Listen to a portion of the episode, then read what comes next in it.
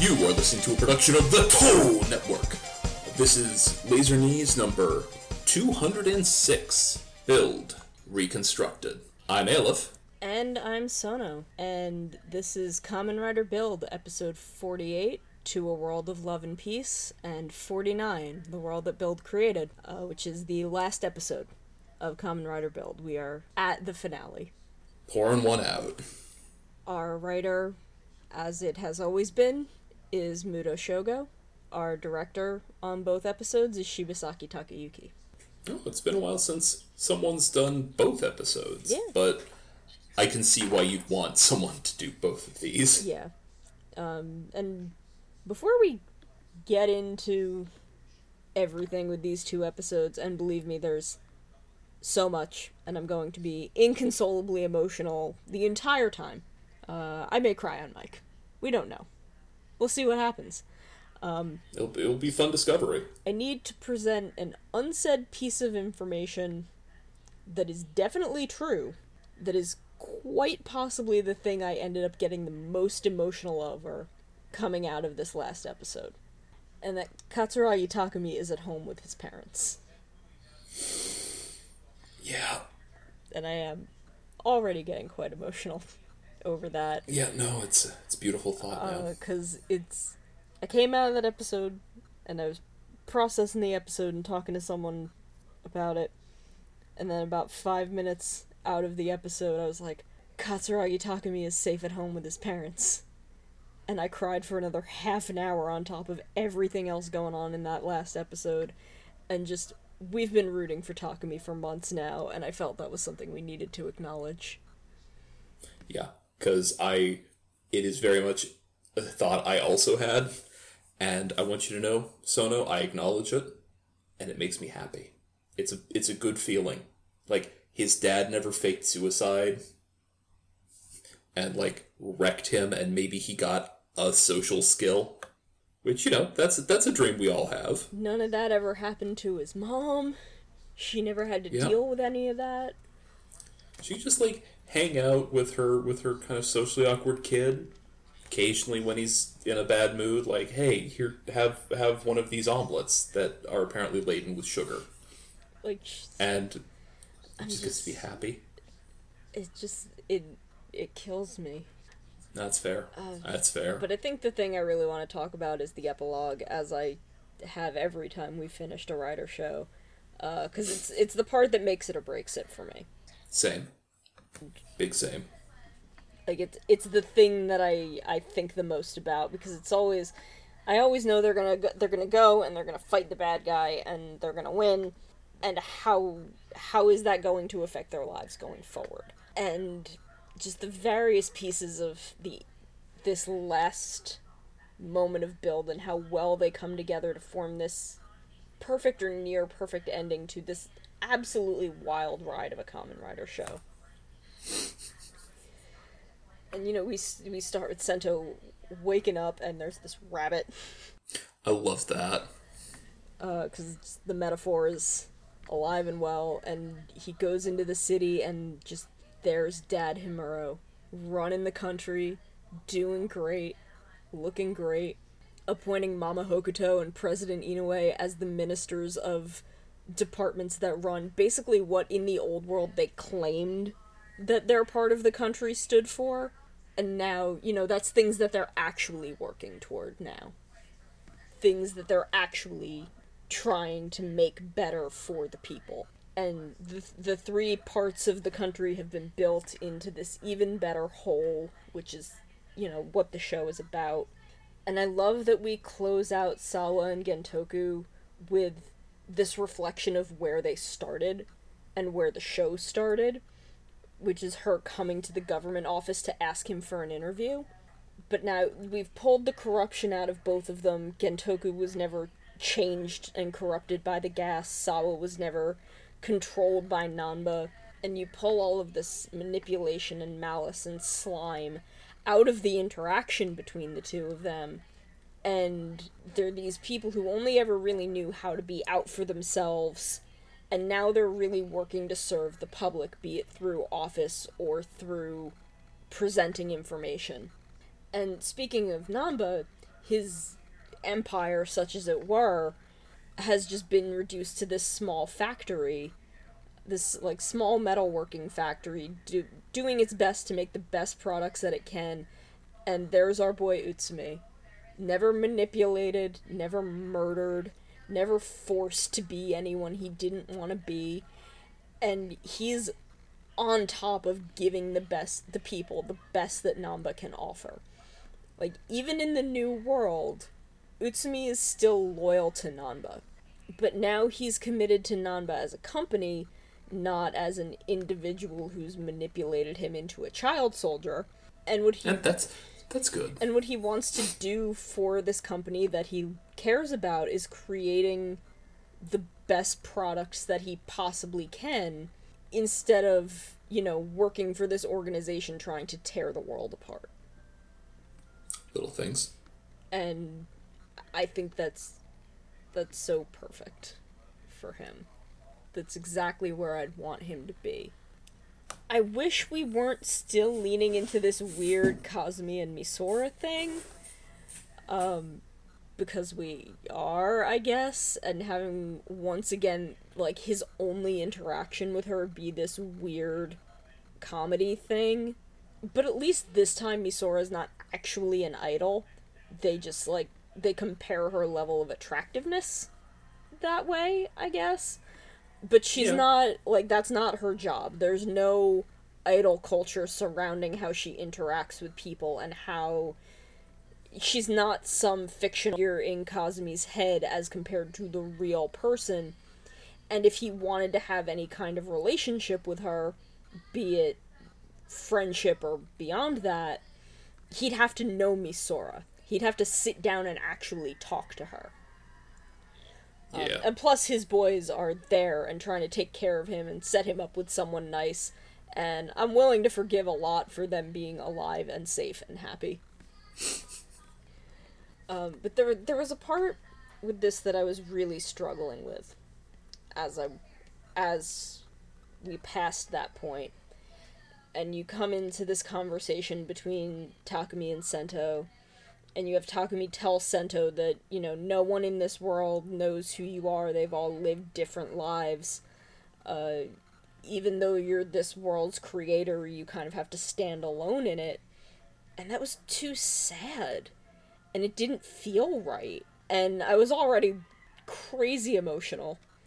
But I was ready to be really upset that this ending had stumbled so hard into this kind of isolated, cynical thing right as it was crossing the finish line. Like, it steps on the finish line and hits that stumble. Especially once you get the new world Ryuga with Kasumi. And I admit I was really happy to see them because Kasumi didn't deserve what happened to her. And having her alive and, you know, happily living with Ryuga and seeming to be healthy now. You know, and Ryuga never had to be framed for murder. And, like, they earned that life. So I was happy to see it, and we follow that with Nascita, where Misora seems to start to remember Sento, but then they play it off as, you know, Isurugi is a big fan of Sato Taro, and he's like, oh, it's him, oh my god. And you kind of brighten it all up with some levity because, god, everyone's crying. Yeah, pretty fun. Yeah. Wildly emotional. And you know, you make the joke about the coffee being good, and you just see Misora being so happy with her father after they've suffered so much for a decade. And, like, I was glad for the information that, you know, Sato Taro was alive and doing well and seemingly successful with his band. And, which, you know, brings me back to if Sato is alive and was never framed, or was never, you know, actually murdered, that would then mean that Katsuragi Takumi is alive and well and with his family, who these tragedies never happened to. But putting those two specific moments of Sento physically interacting with those two people who meant the most to him, as opposed to where we get cutaways to everyone else, like, right after that final conversation with Takumi, and, you know, Takumi is also now gone, it only seemed to drive home that Sento was now alone in this world. When the whole climax of the show was built on the fact that he only existed by being with all of these people. And it was too sad, and I didn't like it. But then you hear him, and the camera pans around from behind Sento, and Be the One starts just as Ryuga appears on screen, and I absolutely lost my mind. I 100% lost it. 'Cause that stumble, that bit that was bothering me, that was planned. I was supposed to feel that. I was supposed to be getting upset that Sento was going to have to live this lonely existence, because it was all to make that moment where all of what I was believing, it suddenly became untrue, because he wasn't alone. The person that he had grabbed on the hardest to was with him, and it couldn't possibly have hit as hard as it did without that setup. And I feel like, honestly, the show could have cut with the two of them riding off into the sunset together, which is absolutely what they did. 100%, yeah. That is... Can confirm. That is on camera what happened. But I appreciate the final meta joke of Sento being like, oh, I made a TV show about all the stuff that happened in the old world. Let me break into that super meta cold open that we've been doing every episode for a year.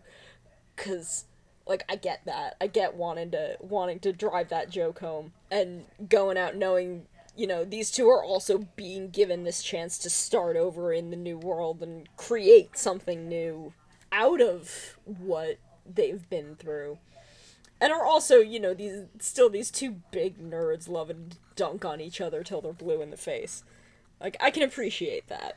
Same. And this is easily one of the strongest final minutes in a post-decade Kamen Rider series, and honestly, quite possibly also a ways back into earlier Heisei, and it, quite frankly, it might be bumping up against Blade.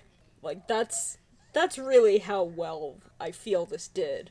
And for a show this strong, that has had such a powerful message about the real world at large for pretty much its entire run, and has been upfront about, you know, presenting that message, I'm glad it was able to land with that much strength.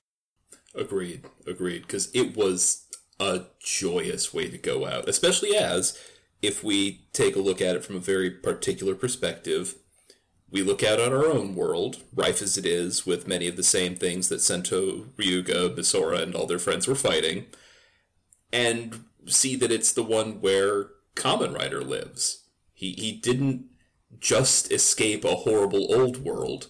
He created ours. Not to get too very, like, big and religious, but there is that old Kamen Rider spirits thing. Hey, won't you believe in him?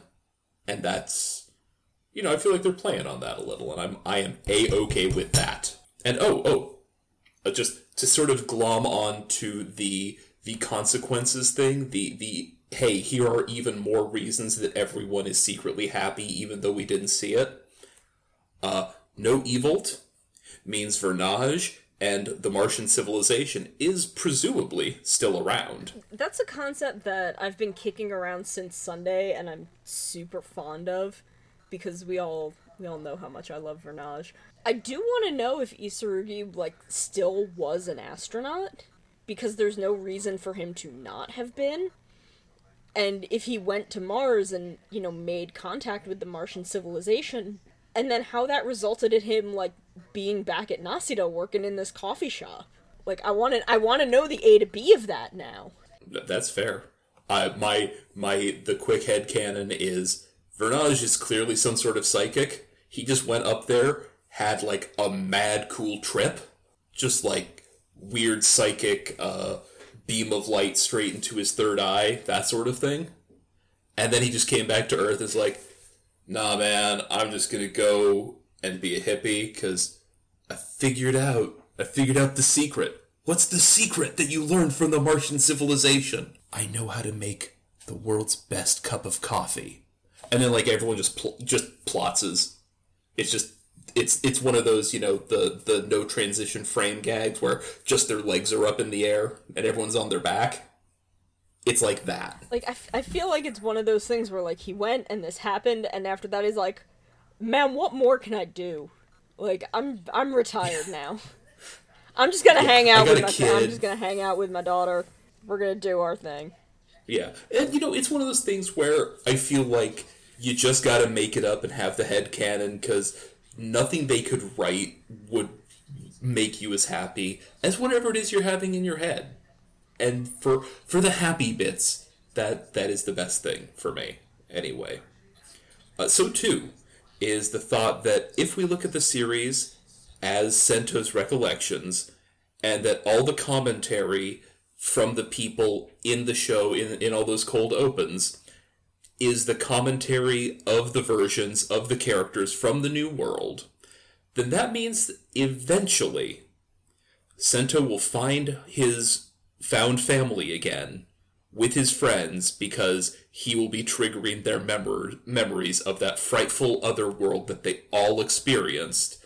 And it won't be as divorced from their current reality as we think, which means that they can go in and have a laugh at all the crazy stuff that happened.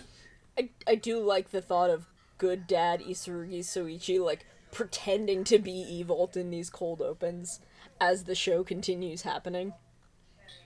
Oh, yeah, 100%, because you can tell because he is one of the most extra people in all of Rider, which, let me remind you, includes Tsukasa Kadoya and Tendo Soji. And Dan Kurodo. And Dan freaking Kurodo. He has joined some ranks. Yeah, he is one of the top 5 most extra dudes. And you know he wants to play the villain. Like, he's just over here, they're just like, dude, calm down. You can't just tell everyone that you're the bad guy. That's the big reveal. But I wanna! Come on, I'm the villain! No, the guy who, like, took over your life was the villain. Yeah, but he's dead now. And everyone remembers the cool life that happened. Let's do this! I don't know, I like to imagine that he's just continuing to be that same level of just over the top, except not also evil. And also because he has human taste buds, he knows what a good cup of coffee tastes like. And look, I think to sort of get to the more, like, yes, my big feeling thing, I think that since so much of the series was, for me at least, sort of about the muddy distinction between the people we are and the people we can become, for good or ill, it does make a certain kind of sense that Sento's horrible old world combined with some other now lost world to make our own. One that can be good, but that is also plagued with scaled-down kinds of monsters, such as abusive parental figures, war profiteers, generally people who value their own power over other people's lives, and other sorts of people who are more monstrous in action than any kaijin has ever been inside their own cursed bodies. But those things can't be defeated by literal rider kicks. But they can instead be combated by doing as Sento does, and assiduously pursuing a world where people can love one another in peace. And lest I be misunderstood, this is not a negative peace, such as the kind which ignores injustice. A positive peace, in this case, would be brought about through honest love and consideration, which encourages justice, all of which is guided by the idealized version of the scientific method, which is as much about being able to analyze what's in front of you as to be able and eager to toss out outmoded ways of doing things when their lack of utility is discovered, while still pursuing your science in the spirit of love and peace. Because you can still make discoveries that could be potentially terrible, you just have to find a good use for them. Splitting the atom is not inherently a bad thing. In fact, as we learn more about how to take care of nuclear waste, it can be one of the most effective and least polluting kinds of power we can use. you know, again, once you figure out how to store the waste product, which we're getting better at, it doesn't have to be all bombs and death. But, so, in this sort of weird meta-narrative that I'm taking us on, by having Sento escape from the confines of the TV to the point that he's apparently ghostwriting the show, inside the fiction of the show, of course, and y'all didn't even know how much I love fiction that plays with the relationship between character and audience in this kind of way. But and since it's based on his recollections, we are all made complicit in how we live our lives going forward, because this spirit of justice and goodness, this embodiment of love and peace, this peaceful rabbit, who is also a crushing tank, lives among us. It makes Kamen Rider into a kind of Santa Claus figure, arguably a lie, depending on how you want to think of it. Definitely an idea that is easy to twist toward evil purposes for the ill-intentioned, but also a reminder of the kind of people we could all be if we put our minds to it. Where Santa Claus is about generosity and about seeing someone else be happy while just assiduously denying and rejecting any recognition for what you've done, Kamen Rider, similarly, is about looking out for each other. It's about kindness and transformation. Kamen Rider is a guy whose biggest pain is that maybe he won't be able to hug someone. He will not be able to pet a puppy. That is the kind of worry that Kamen Rider has. And ultimately, it just all comes back to this one bit from Twin Peaks that I'm going to paraphrase. Sono, I know the movies I'm supposed to make, and I know the board. I've been doing a lot of thinking lately, and I've started to focus out beyond the edge of the board at a bigger game. The sound wind makes through the pines, the sentience of animals, what we fear in the dark, and what lies beyond the darkness. I'm talking about seeing beyond fear, about looking at the world with love. And that's Kamen Rider. Yeah, it is. And man, I just want to go back into the 80s when Kamen Rider wasn't happening and just write the fanfic where Hongo just teams up with Dale Cooper and they just have some weird, trippy adventures. I mean, look, I have a long thing about that. We may devote an entire writer jump sometime to just like, okay. Because, here's the stupid crossover idea I had that would basically just be Takeshi Hongo goes through, like, the 70s and 80s just having all these team-ups with major pop cultural figures. Sort of like the League of Extraordinary Gentlemen, but with a lot less, like, creepy sexual assault stuff, and also one of the extraordinary people would be Takeshi Hongo. Just like he gets like Shaft and Bruce Lee, and they just a big old team of righteous people. Anyway, that's sort of going off topic, but now we're just gonna get into, I think, looking at our notes, basically the one beef we had with these episodes, and even this one is kind of... I wouldn't say we. Yeah, that's true. This one's more me. And this is probably just because I've been primed to look for it, because I'm still kind of annoyed about how it went down with Kazumi. But it's basically that I got frustrated at how often we just see shots of Misora and Sawa just looking on and weeping at how horrible it all is. Like... I don't know exactly what they do about it for the most part, but it's one of those grit-under-your-eyelids things that keeps it from being entirely as perfect as it could be, even as I understand, like, look, they only got so much time here. Like, I'll give you Sawa, but Misora at least tries. She does attempt to use Vernage's power in the fight, which just, it doesn't seem to be like there is anymore. And she does... I just wish they would have had, like, a spark at least, you know? Yeah. And, like, she does bring Pandora's box when it's time to start creating the new world. Like, that's something she and Sento do together.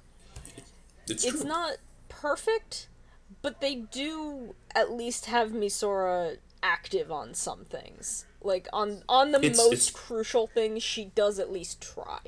It's true. And I am justly corrected there.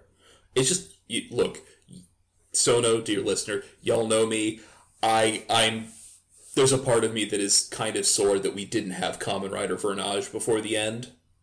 I am a simple primate in that way, which, like, look, I know that's not the way one ought to be, but I'm working on it. I mean, like, fair enough, though, because you know how much I'd love to see both of them throw down, and if there had been some mooks around, I bet Sawa would have thrown down. Like, yeah, definitely, 100%. She would have been keeping them off of Misora and the boys, but with the only enemy present being Evolt, there wasn't really much either of them could have done. Sawa especially, because she didn't even have, you know, the Vernage powers. Yeah, and honestly, Evolt wasn't even fighting at that point, really. He's just like, hey, what's up? Oh, hey, you threw him into the sun. I mean, not the sun, but, you know. It is a thing where at least I can appreciate how in 49 they basically just said, okay, well, now we're just going to section this off so Sento and Ryuga can fight Evolt in this other place where, of course, no one can go, so that at least I don't have the thing where it's like, I feel so, like, impotent and sad when I just see these people just, like, looking on and just weeping and crying and being miserable. It's very upsetting.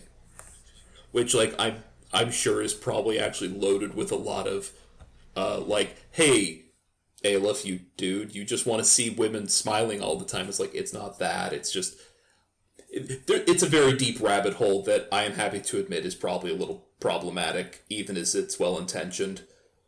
But that's, intentions ain't magic, right?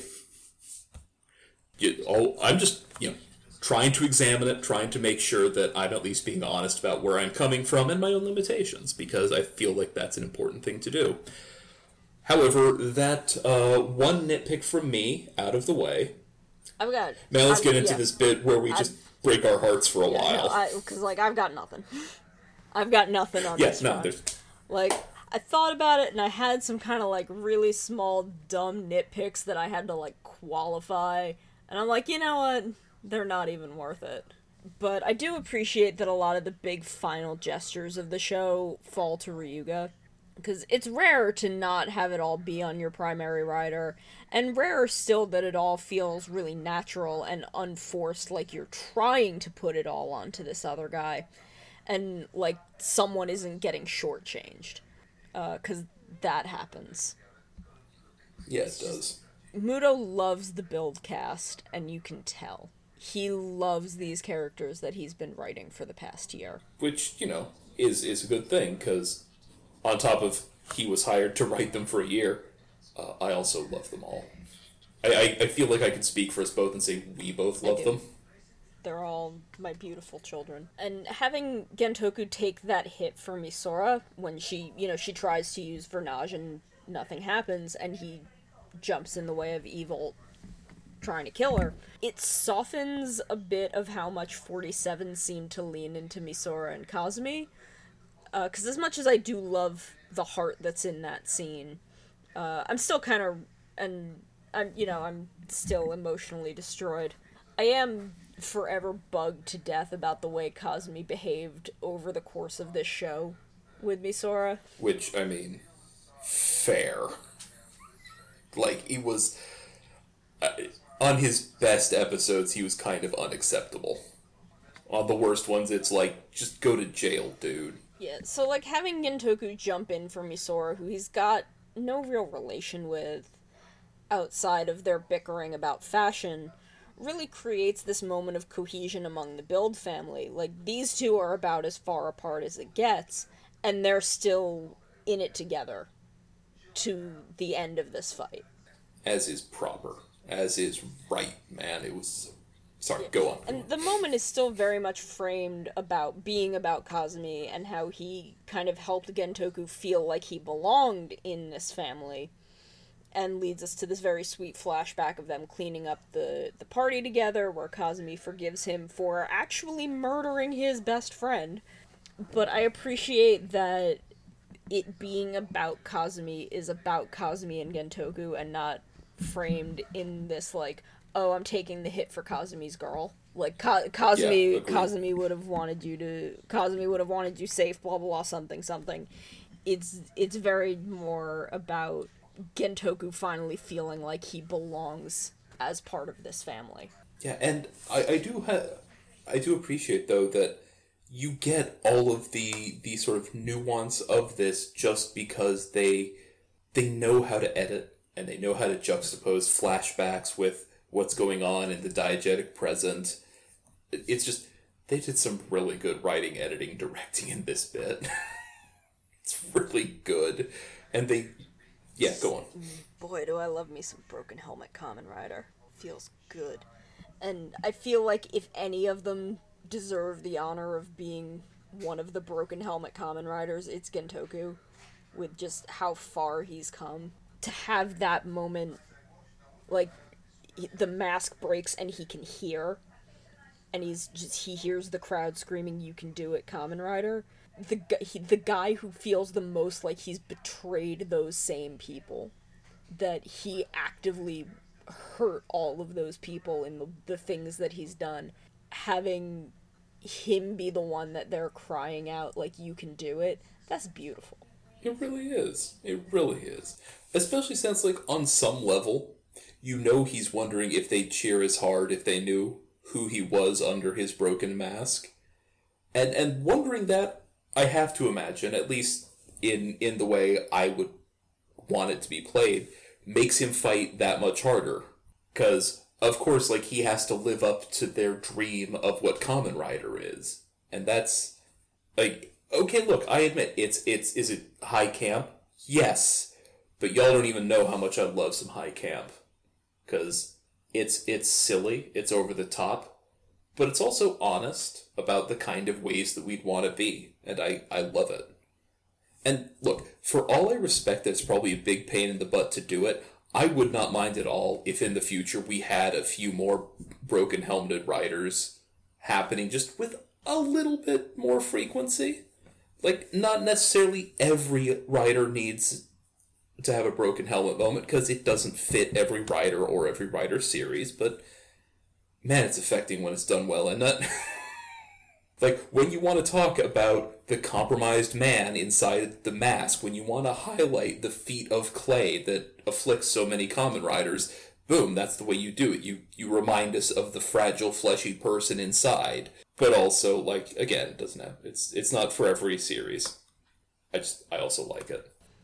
I just love that Gentoku's story caps off with him coming back around full circle to fight directly on behalf of his country, instead of kind of acting at his country's expense. Like, he's the physical form of all of Japan fighting back against this being that's capable of nothing beyond utter destruction. And he provides the moment of breakthrough. He breaks the Evolt trigger, which holds evil long enough for Sento and Ryuga to finish him. And, you know, he clearly doesn't make it out, but his last words being, "Dad, did I measure up to you?" wrecked me. Yeah, look, I'm not going to pretend that it didn't get me a bit, too. Because, like, look, okay, if anyone out there wants to know how to make this like, dude who, like, hell, what's... Yeah, I'm 36 now, so a 36-year-old nerd, like, wanna weep? Here's your cheat code. Have a former villain have their face turn, and then they die, asking if they could ever have done enough to balance the horror they've unleashed. Bad person has legitimate regrets about all the terrible things they did and tried to undo as they die. Oh... I'm the spoiled Trigun, which has been out for 20, probably pushing 30 years now. I feel like a little less than 30. I feel like I'm older than it is. Yeah, it's been out for more than 20 anyway. Yeah, definitely at least 25, I feel like. But when Wolfwood goes and he has a very similar moment and he's just like, oh no, I did all these bad things.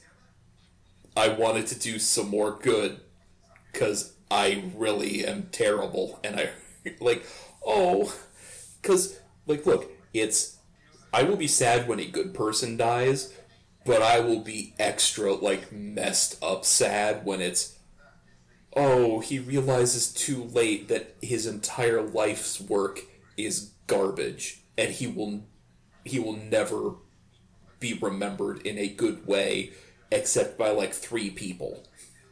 Like, that is heartbreaking. Because that's, it's got all that pathos, and it is pathetic. But in a way where you're like, I mean, you should feel that way. It's good that you feel that way. Also, I'm very sad now. For the record, Trigun originally ran from 1995 to 1997. So. Okay. Okay. Well, then it's. Right. Yeah. I'm not all the way off, but. Yeah. It's old, anyway, is what I'm saying. And I feel like the statute of limitations on spoilers there is well over. I feel like after 10 years. It's generally okay. My statute of limitations is like 3 weeks, so. Yeah. Like I have, like the ultimate example of going too far is like, hey man, don't spoil that Eris died. Man, Final Fantasy's been out for a while. There have been 3 whole generations of PlayStation since that happened. Like unless you actively know that someone doesn't know and is in the process of experiencing that piece of media, like, okay, then it's kind of a dick move. But if it's just like, yeah, someone just, some stranger is like yelling at you on Twitter because you want to talk about, oh yeah, that moment really affected me, like, sorry rando. Yeah, no, like, sorry rando, it's time for you to police your own content. Yep. Like my statute of limitations on current stuff is like 2-3 weeks max. Yeah. Like, on like a new episode of Rider, it's like a week and a half. If I haven't gotten to it at that point, then it's my own fault. Anyway, moving on. We're going into episode 49. Sento, just starting the episode, like, the first thing that happens is just Sento muttering that he's gonna go get Ryuga. Like, it's the middle of the night, and he got woken up, and Ryuga is at a convenience store and forgot his wallet, so they won't let him leave, instead of the reality of Ryuga throwing himself into the void of non-existence. Like, that was the point about 30 seconds into this episode that I knew I was going to spend the next 20 minutes crying. I mean, look, that's a pretty legit way to feel, though, because that was a good bit, and was honestly the most perfect way to do it, and the most perfectly Sento reaction to it. Because, like, Ryuga comes in, grabs Evolt, flies off into the void, just like, baby, we said we're going to get rid of Evolt, and I aim to get that done. And then he flies off, and then we just open this episode with, my dumb boyfriend is trying to be noble. Misora, just chill, I'll be back in a sec. Just like the tone of, I'll show that idiot who the main character is, trying to upstage me. No one gets to have a more heroic sacrifice than me, you dingus. I think we could do an entire writer jump about it, but like much as we've been seeing a lot of callbacks all through Build, it is moments like this that really remind me how much it has drawn the best parts from Kabuto. Because even if Sento's the main character, hot dang if Ryuga doesn't do a great job of nearly Kagami-ing Sento at every turn. It's beautiful. It's quite impressive. It's very much like a Tendo Kagami sort of dynamic if you flip which one of them is the main character. Yeah. And then make Tendo, like, you highlight the more dingusy parts of Tendo Soji that people kind of forget about sometimes because he's Tendo Soji. But he's also a huge dingus. Oh, he's just a massive nerd. He's a massive dingus, but the world bends over backward to make him look cool, which is fascinating. I mean, in fairness, that's a fascinating way to write a character. It doesn't take a lot to make him look cool, though, because, I mean, he is handsome and fashionable as hell. Yeah, yes. Anyway. Then you've got that really sweet kind of last old world conversation between Sento and Takumi, and, you know, Takumi being like, nah, you should let him go, he's evil, let Ryuga go, let him die, and, you know, obviously Sento's not going to, and Takumi just kind of smiles and shrugs off his doubts and is like, but maybe you really can save the world with that, and it's just this really sweet gut punch of this being the first time we've ever seen Katsuragi Takumi believe in himself, even if he has to do it in this roundabout way of believing in what seems to be another person but is not. I mean, like, one, I just wanted to go on record as saying, that is relatable. That makes so much sense. Because, like, look, between this and Q-Ranger, I feel like the best ways to help out most of my friends, because most of the people I know at least have some depressive, low self-esteem-y leanings. Like, if you could just make a copy of all of, well, in my case, just a copy of me, and just, like, hey, there'll just be two of you, either physically or, like, I don't know how a mental one would work, but something like that, just, you guys have to share a space now. After the initial shock of, like, hey, that person is literally me, like, I think there'd be a lot of folks in that situation who could finally start to take care of themselves, because sometimes it's a lot easier to care for someone else, so that you don't have to spend all the time taking care of yourself. I mean, I guess everyone could just go to therapy, but why be realistic? I just think this would be a lot more useful, cause, maybe not more useful, but it's just a thing of, no, I can't like me, but I can like someone else. I don't know. I just like Takumi believing in the him that believes in him, in that roundabout way. Also, I just want to go on record as saying I kind of enjoy that during the big Sento Evolt fight, I enjoyed that it felt like kind of this Kuga callback for a couple moments when it's just Sento and Isurugi on their own as people, even though Isurugi, yes, is Evolt, but you know what I mean. They're just going hard at one another as face actors instead of being in the suits. And they don't go full Kuga with it, I know, which, you know, I'm okay with, because the way Kuga did it was very singular to what Kuga was about, but it was still a thrill for me, and made the return to the suits feel that much more impactful, because it highlights how much of the end is hinging, as ever, on just these two people beating the ever-loving snot out of each other. I mean, it really was, and I love a hero who's willing to just throw himself bare and raw into throwing his fist right at the final boss's face. It's a thing that I'll give Gosager over a lot of other Sentai, and it when I got to that, it made me question, like, why do people not like Gosei Red? I don't get it. I don't either. But it really did, the moment brought me right back to Kuga, and I really thought they were just going to slug it out right then and there. And, you know... For a hot second, me too. Like you said, it's probably way better that they didn't, because, man, Kuga. But it is Muto showing that he knows that moment in Kuga exists, and he knows why it exists. And he wants to... he wants this moment and this fight to share that meaning. Yeah, and he does it very well. Because, like, look, there are a ton of reasons to go back to the suits, because, again, very different show. But, yeah, I appreciate them wanting to invoke that, especially since this is one of the few shows that tries to invoke it that I think actually earns it. And they also found a way to keep it organic and to keep it in context with the show's identity. I mean, just goodness, it's nice to see Sento not caring if he has a chance to save... It's nice to see Sento realize he doesn't have a chance on Earth, but he's trying anyway. Because if everything's going to pot, and he can't get his belt to go in that moment, he might as well go out fighting, because dying while howling in futility against an impossible foe is, like, that's the kind of hero he is. That's what he does. He pushes back at the horror with everything he has, all the time, not merely when it is convenient to do so.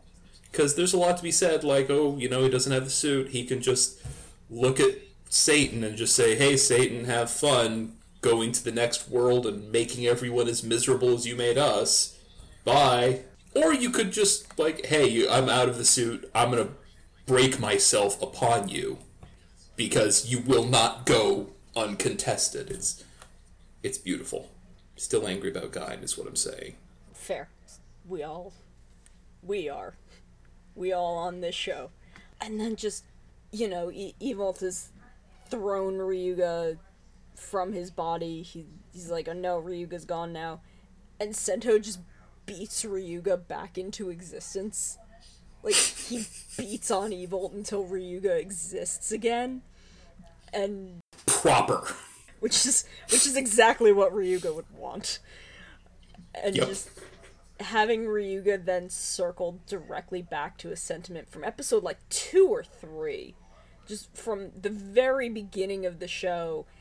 And it's the same sentiment that made Ryuga realize what it means to fight on behalf of people who need help. And how, you know, Sento gave that to him, and Sento really made him into the person he is now.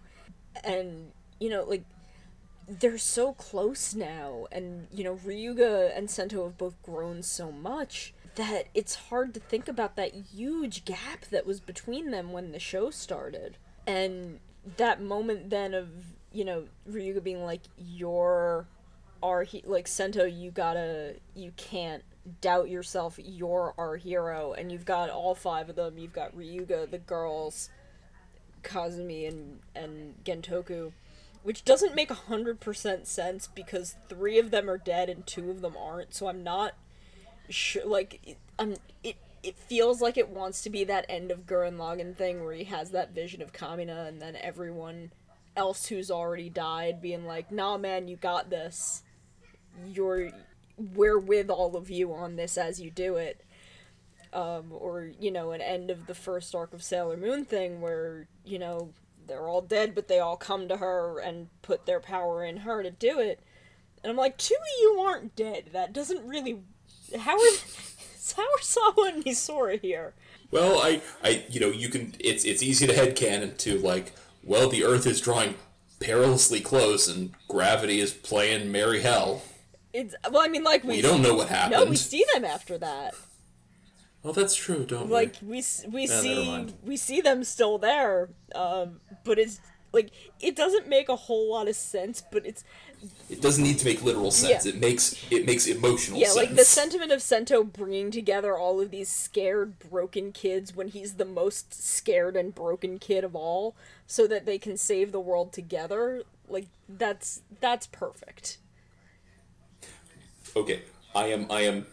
right now going to propose, going forward, a new phrase we should use, because there is reasonable or logical or sense making, and then there is Speed Racer sense, because we were talking before the show about how great the movie Speed Racer by the Wachowski sisters is, and a lot of stuff in that movie doesn't make literal sense, but it makes gut level sense. I propose we start to try to popularize Speed Racer sense. That's fair, because a lot of stuff in Kamen Rider kind of operates on it making Speed Racer sense. Yeah, exactly, which, you know, I'm here for, because I love Speed Racer sense. That is the level I operate on. That's why I will open up a show with, like, okay, but check this out, the meta-reality where he escapes the fiction and becomes a symbol in the real world. Like... That's the kind of guy I am. Just a complete, just jackass nerd. Anyway.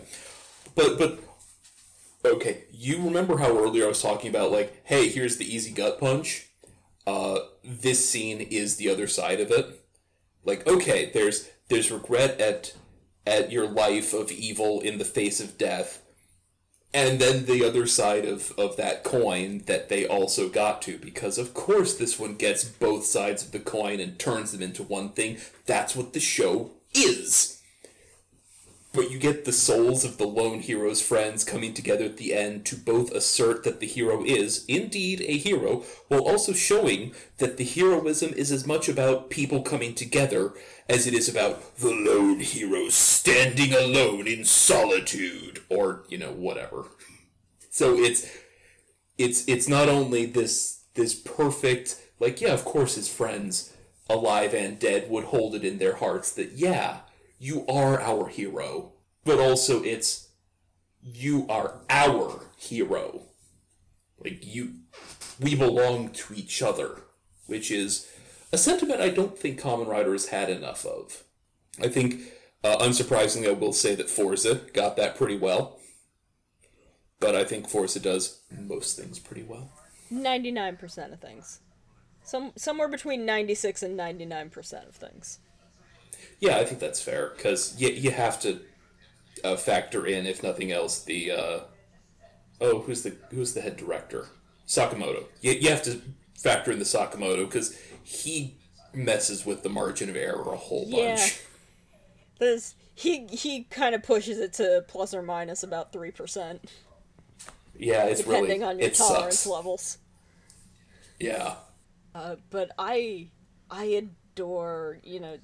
We were talking about the face actor punching. I adore Sento and Evolt just punching the upgrades off of each other. Yes! Just, you know, going down from genius to rabbit, tank. Did he hit sparkling? Yes. Okay, sparkling, yeah. And then down to rabbit tank. Because they skipped over the black suit and then just straight into sparkling. Because rabbit, and tank are hazard. Yeah. But, and then, punching the random planet upgrades off of him, and then punching the moon upgrades off of him. Like, it just tearing off the armor, tearing off the facades, and what it comes down to is someone who believes in justice, and someone who believes in destruction, and which one of those things is stronger. And look, if I may interject... This is a thing that, like, I love here, because between all the weird tears in the sky behind them, and all of the flashy effects they're doing, and how we've kind of stripped away the rest of the cast, they've kind of just turned themselves into the Ur superhero narrative. Like, there's a good guy who represents the belief and working toward a better world, and a bad guy who represents heedless exploitation and violence. And then they just duke it out for the kind of people we, the audience, are going to be. I mean, that is some Grant Morrison biz right there, and I love it when it's done well, and hate it when it's done badly. But I don't have to worry about when it's done badly, because it is done so good here. And with a refreshing lack of, hey everybody, this is what we're doing. Which, it does the thing, and it never feels the need to talk about the thing it's doing, and it's beautiful. I'm very here for the fact that getting all of the bottles and the full black panel didn't turn Evolt into some kind of weird CGI mess at any point over these two episodes, because I was expecting it. Because I'm like, of course he's going to turn into a big alien monster, why wouldn't he? I was kind of afraid it would do that too. So glad it didn't. And I mean, we did get these huge moments where he absorbs the moon and the big black hole, and it starts sucking everything up in 48. But those are kind of these short, quick, hard jabs where you're more hit by what's happening than having to spend, like, half an episode or a full episode looking at this weird CGI monster and starting to notice how out of place long stretches of a weird physical CGI thing along a majority live action cast that are, like, touching it and physically interacting with it, and how just weird that is when it's not on, like, a cinematic blockbuster budget, and even then sometimes. Yeah. Because you can have all the polygons in the world, if you don't know how to make it look good, it's going to be crap. and it's just, it's been a very long time since we didn't have one of those, and I'm just glad Mudo seemed to right his way around the trap that so many shows have fallen into, and just write a final fight that again calls back to the rawness of power versus power that was the end of Kuga. Even if it wasn't, you know, it wasn't anywhere near as brutal, but it's got a lot, it's got the same bones under its skin. Yeah, it does. It's so good. Thank goodness for it. Seriously, like, the rider kicking of a massive CGI mess, like, it can be done well, but it's been a long time since it was. Which I think is the reason, again, to bring up Kamen Rider Forza, I think that's why they never bothered with it for the end. Like, yeah, there's also a lot of external CGI that also involved a black hole. That's true. Look, if you're gonna combine two riders for your ending, combining Forza and Kuga, you could do worse. It's not a bad plan. I wouldn't have thought you could combine those feelings, but they did, actually, quite well.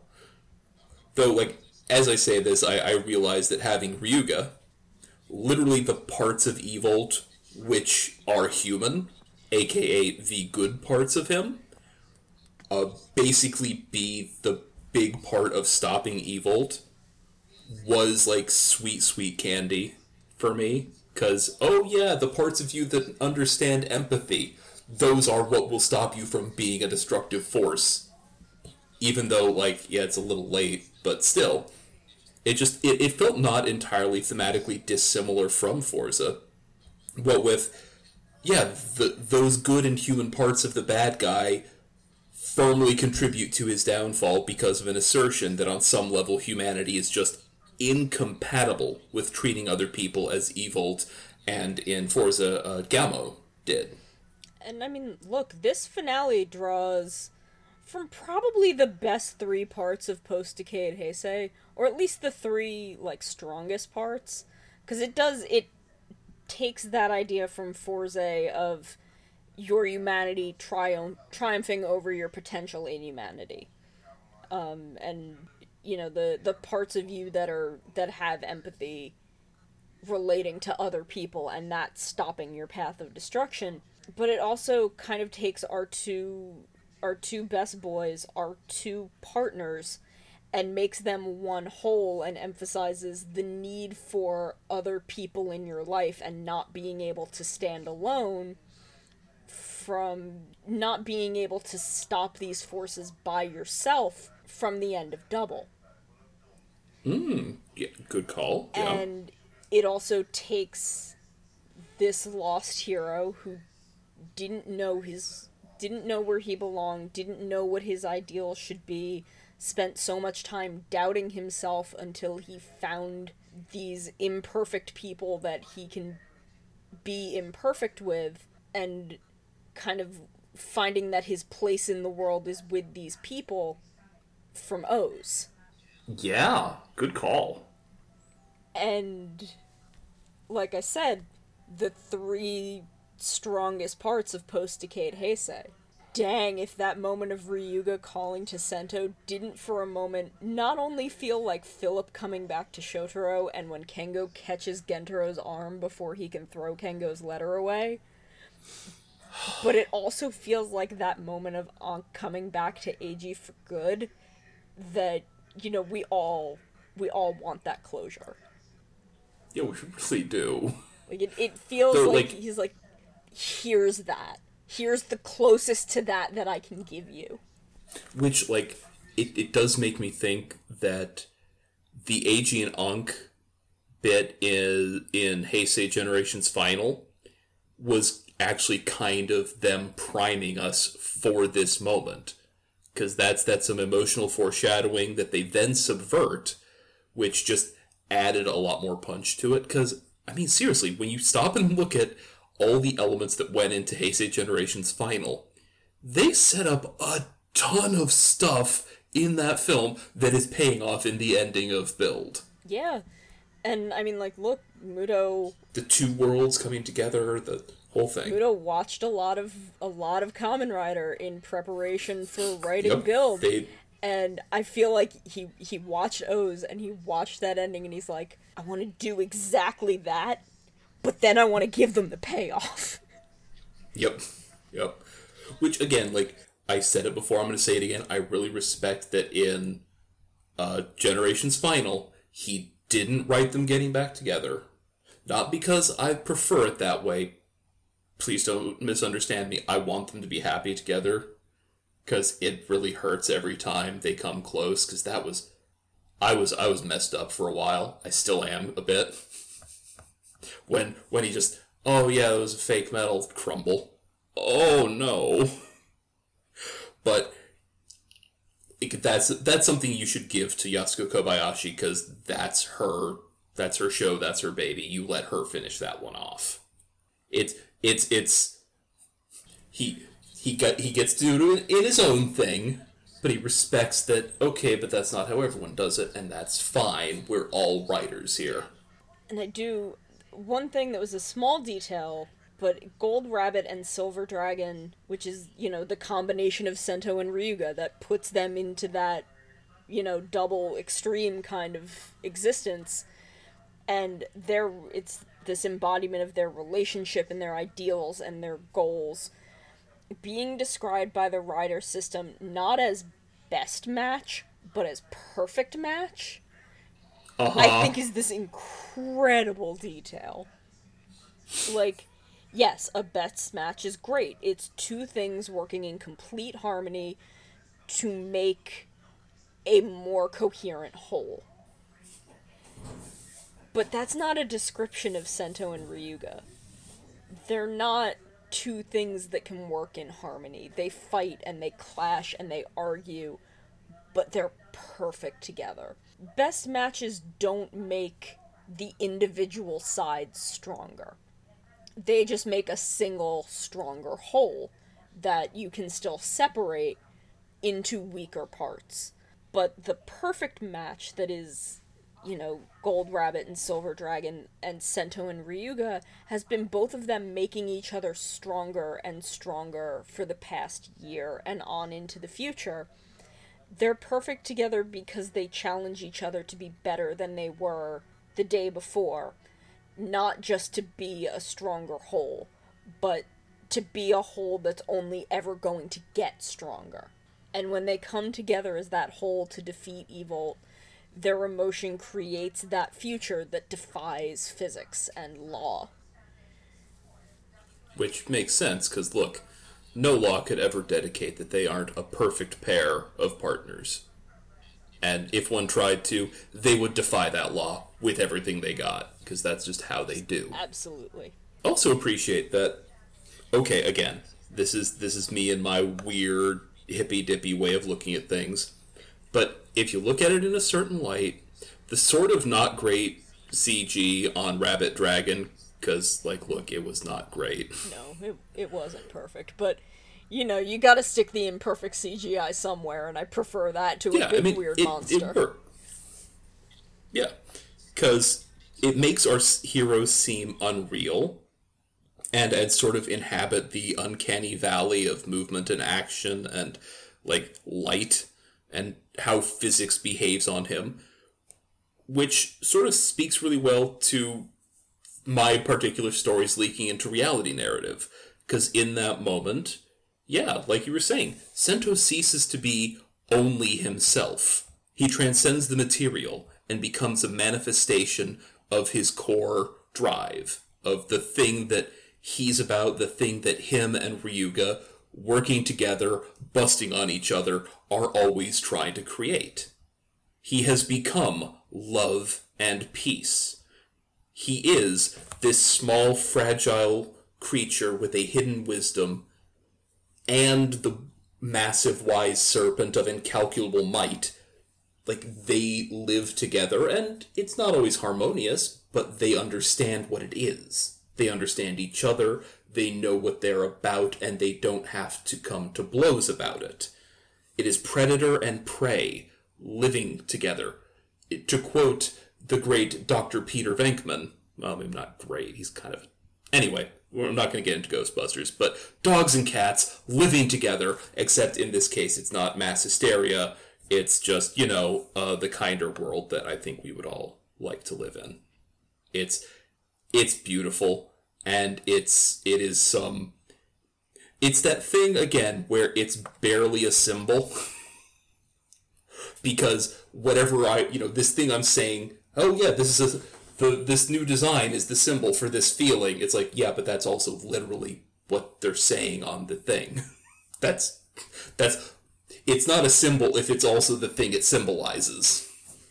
So a thing that I noticed more on the second pass than on the second pass than on the first, because the first time I was so dang emotional, and while I could feel it, I couldn't articulate it in my brain to know what I was feeling, is the New World's Ryuga and Kasumi are practically in black and white.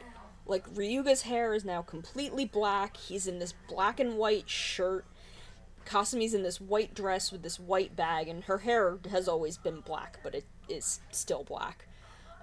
It creates this really stark visual separation, especially when a scene and a half later they bring back the Ryuga that we've always had, and his hair is this kind of light coppery orange brown, and he's got Ankh's rainbow feather shirt, and he's just so vibrant in that moment that I didn't realize exactly how 3 inches to the left the other Ryuga felt until I saw the one that felt right again. That's a really good catch, because I had not really thought much past the hair, because I'm not going to lie, that one really messed with me.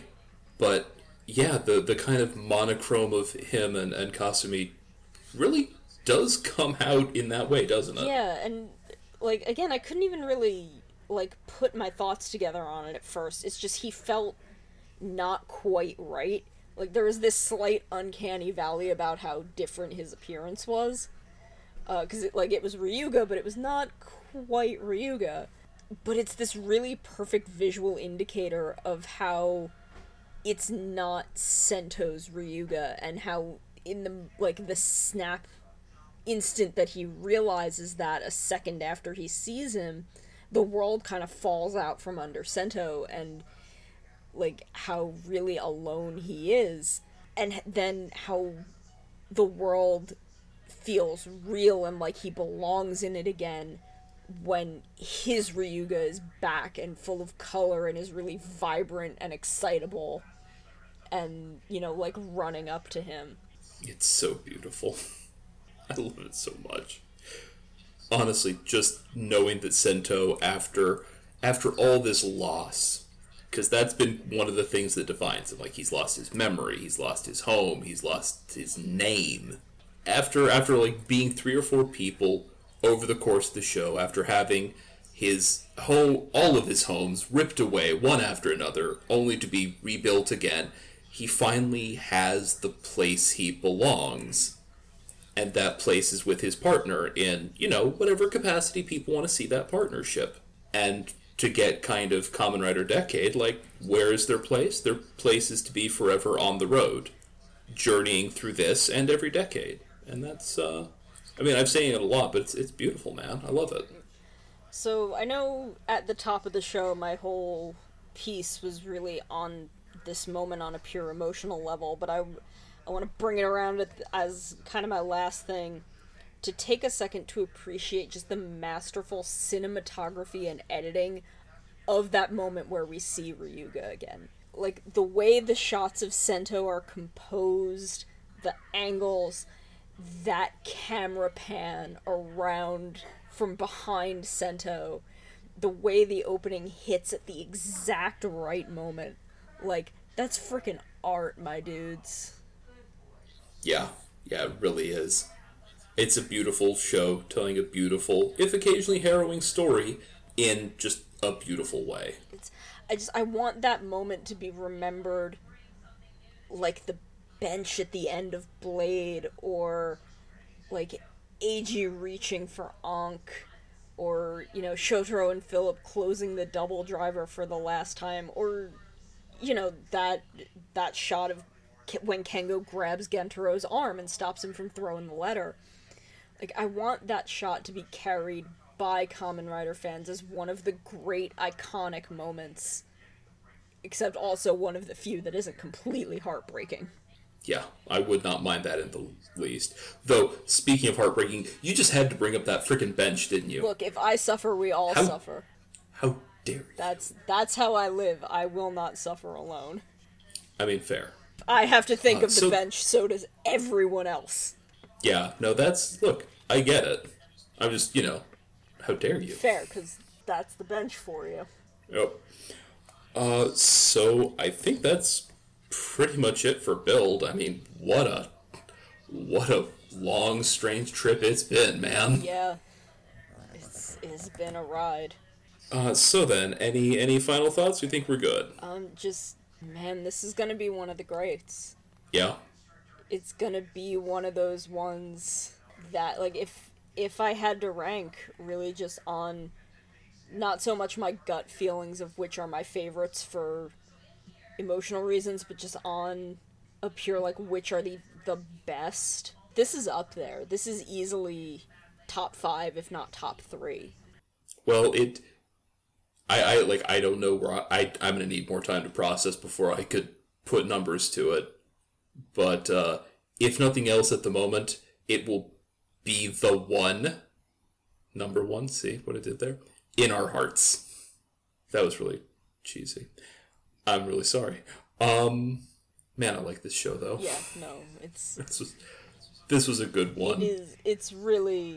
It's easily one of the ones where I'm like, this is one of the ones that you absolutely need to get to. Yeah, absolutely. So then, since that's it for us, for the Uncommon Cast RX and the rest of the Toei Network, I'm Aleph, and let's make that world, the world of love and peace.